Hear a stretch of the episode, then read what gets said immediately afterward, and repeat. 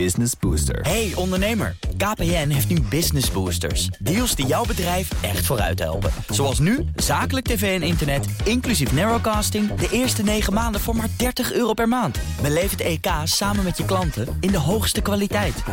Kijk op kpn.com slash businessbooster. Business Booster. Ja, Mobility Update. we gaan naar uh, Nout Broekhoff van BNR Mobility.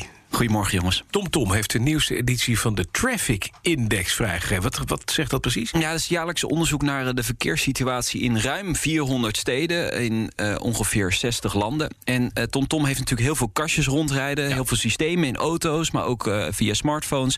Ja, en dan kun je kijken welke steden zijn het drukst in de wereld. dat is Istanbul in Turkije, ja. maar wij concentreren ons natuurlijk even op Nederland. Ja, en daarom gaan we praten met Jeroen Brouwer, traffic expert bij TomTom. Tom. Goedemorgen. Goedemorgen. En wat zien we in jullie cijfers over de verkeerssituatie in Nederland? Want uh, nou zegt het dan, Turkije is mega druk, maar hoe gaat dat bij ons? Nou, in Nederland is er eigenlijk niet zoveel aan de hand. Uh, Nederland is eigenlijk een beetje saai als we kijken naar de wereldwijde trends. Want in Nederland is de congestie ten opzichte van voor COVID uh, ongeveer 12% lager en in de Oh. spits zelfs 30% lager. En dat is totaal anders dan in steden als Istanbul en Moskou, waar Ja. de congestieniveaus juist hoger zijn dan voor COVID. Oh, dus wat dat betreft hebben we het wel. Is, heeft COVID in die zin wel geholpen? Dat we wat beter kunnen doorrijden? Nee, dat, eh, dat klopt helemaal. En dat zien we ook terug in onze statistieken. Want we zien echt dat de, de spitsen eigenlijk zijn verdwenen. Mhm. Eh, in de spits zien we dus 30% minder eh, files. Ja. Maar wat we wel zien is dat we er eh, in het weekend op uittrekken. En in de, in de weekenden zien we juist weer meer verkeer. En als je bijvoorbeeld kijkt naar Haarlem, de, de nummer 1 van afgelopen jaar... Ja. dan zie ik eh, op zonnige zomerse dagen Ja. een piek. Dat eh, toch wel mij doet denken dat het verkeer is dat naar het strand aan het trekken was. Natuurlijk, dat gaat allemaal naar Zandvoort.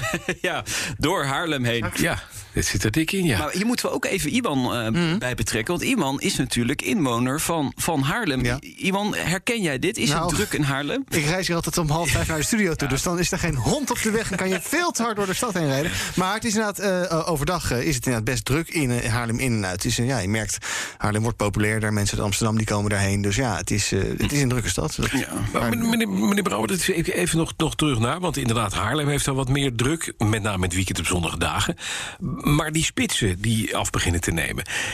Inderdaad is dat mogelijk een gevolg van thuiswerken. Maar blijft dat zo, is de grote vraag. Hè? Ja, dat is de grote vraag. Dus wat we zien in de statistieken, dat is dat in 2020 de congestieniveaus nog lager lagen. Dus in 2021 zien we alweer een kleine, kleine stijging. En het is heel logisch dat we, dat we toch al denken dat het komt doordat mensen meer thuiswerken. Ja, ja. En dat dat niet alleen eh, ad hoc was tijdens de lockdown, maar dat mensen ook echt een, een, eh, een trend hebben gevonden van nou, één keer misschien in de week naar kantoor en de rest thuiswerken. Ja, ja. En, en ik denk wel dat dat echt een impact heeft. En de grote vraag is, gaan we dat zo vasthouden? Ja, zeker. Nou, dat is dus een vraag. Dan hebben jullie voor het eerst ook de impact van CO2-uitstoot gemeten. En wat zie je dan? Nou, we hebben inderdaad samen met de Universiteit van Graz in, eh, in Oostenrijk... een model ontwikkeld om voor vier steden in Europa... de, de uitstoot door te rekenen. En dan zie je eigenlijk dat Amsterdam ten, o- ten opzichte van de andere steden... Berlijn, Londen en Parijs het eigenlijk best wel goed doet. En dat is, het is logisch. Amsterdam is veel kleiner, dus de uitstoot is ook lager. Eh dat is logisch omdat de congestieniveaus in Amsterdam ook redelijk beperkt zijn. Maar wat we ook zien is dat in Amsterdam ongeveer 10% van de kilometers wordt afgelegd in een elektrische auto. Ja. En dat is toch wel eh, een hoger percentage dan bijvoorbeeld in Berlijn, waar dat slechts 2%.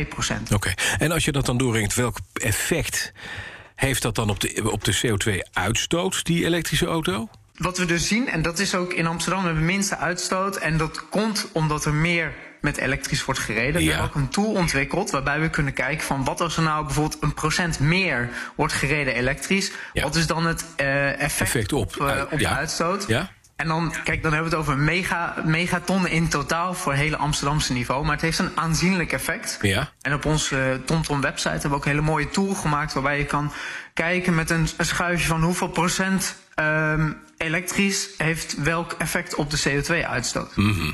Meeste effect heeft natuurlijk gewoon thuiswerken. Gewoon niet rijden. Dat is waar. De duurzaamste reis is geen meest- reis. Is geen reis, ja, dat ja. is waar. Dank Jeroen Brouwers, traffic expert bij TomTom. We gaan nog even naar het andere nieuws. Want het kabinet moet zakelijk treinreizen meer gaan stimuleren. Ja. Komt dat van Nout Broekhoff? Nee, een meerderheid van de Tweede Kamer wil dat. Mhm. Ehm, het kabinet moet bedrijven actief gaan stimuleren om meer zakelijke reizen met de trein eh, te gaan maken. Nou, eh, voor zakelijke reizen van 700 kilometer of minder zou het spoor de norm moeten worden, vindt de Tweede Kamer. Bij heel veel bedrijven is dat op dit moment nog niet het geval. Nee. Onderzoek van de coalitie Anders Reizen en eh, Natuur en Milieu eh, wees onlangs uit dat bij 43% van de vliegreizen een afstand van minder dan 700 kilometer eh, de norm was. Dus naar Parijs, naar Londen, de korte afstanden, Berlijn. Ja, daar willen ze dus meer gas op gaan geven dat je daar de trein voor neemt. Maar ja, dan moet die trein ook aantrekkelijk zijn. Sneller, Zeker. goedkoper.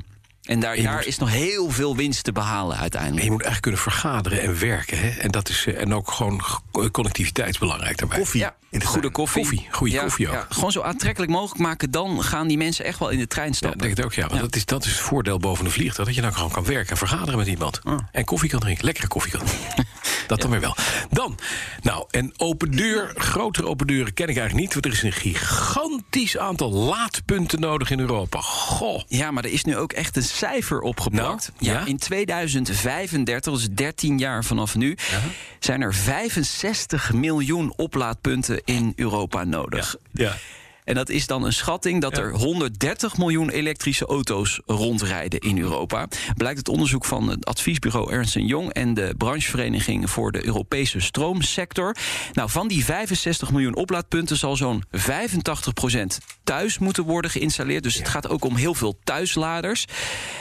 Ja, dat wordt wel lastig als je vier hoog achter woont, natuurlijk. Maar wacht even. Wat gaat dit betekenen voor het hele grid? Voor de, Nou, voor het, het, de stroomvoorziening, het netwerk wat hebben. Dat kan dat toch nooit aan? Dat is ook de Niet reden wat we waarom nu hebben. de branchevereniging van de Europese stroomsector nu met dit rapport aan de bel trekt van jongens, dit gaan we nooit redden. dit is ambitie, onmogelijk. Nee, precies. Dus het is wel goed dat het een keer in kaart wordt gebracht, want heel vaak wordt gezegd ja, er moeten veel meer palen bij. Maar ja, 100 120 euro in Amsterdam. Kan ja, het niet. Het effect ervan. Hè, wat Exact. brengt dat met zich mee? Goed, 85% eh, gaat het om thuisladers. En in 10 miljoen van gevallen gaat het om openbare laadpunten. Dus laadpunten hier op straat. Ja, daar komen de steden helemaal vol te staan eh, met, eh, met laadpunten. Ook iets waar je niet heel erg blij van wordt. Zie jouw ik. schouders een beetje ophalen, Bas? Ja. Beetje... Nou, ik weet dat hier in het, in het college in Amsterdam, hè, daar zit GroenLinks, zit, zit hier in, de, in, de, in het college, willen 120.000 laadpalen uit, openbare laadpalen gaan uitrollen in Amsterdam. A, kan niet. B, wat betekent dat voor het straatbeeld? Ja. Man, dat is hartstikke lelijk. En het is gewoon vervuiling. Daarbij, die stroom is voorlopig nog bruin. Ga dan gewoon inzetten op gewoon nog hele slimme andere mobiliteitsoplossingen. Met diesel. Ja, Waterstof. of slim laden. Hè, met, laden. Ja, precies. Eh, dus bijvoorbeeld de lantaarnpalen daarvoor gaan gebruiken. Hè, zodat je het in het bestaande infrastructuur inbouwt. Dankjewel, Nout Broekhoff. Graag gedaan. Ja, een zinnige discussie. BNR Mobility Update wordt mede mogelijk gemaakt door BP Fleet Solutions en ALD Automotive. ALD Automotive. Ready to move you. Business Booster. Hey ondernemer, KPN heeft nu Business Boosters. Deals die jouw bedrijf echt vooruit helpen. Zoals nu, zakelijk tv en internet, inclusief narrowcasting... de eerste 9 maanden voor maar 30 euro per maand. Beleef het EK samen met je klanten in de hoogste kwaliteit. Kijk op kpn.com slash businessbooster. Business Booster.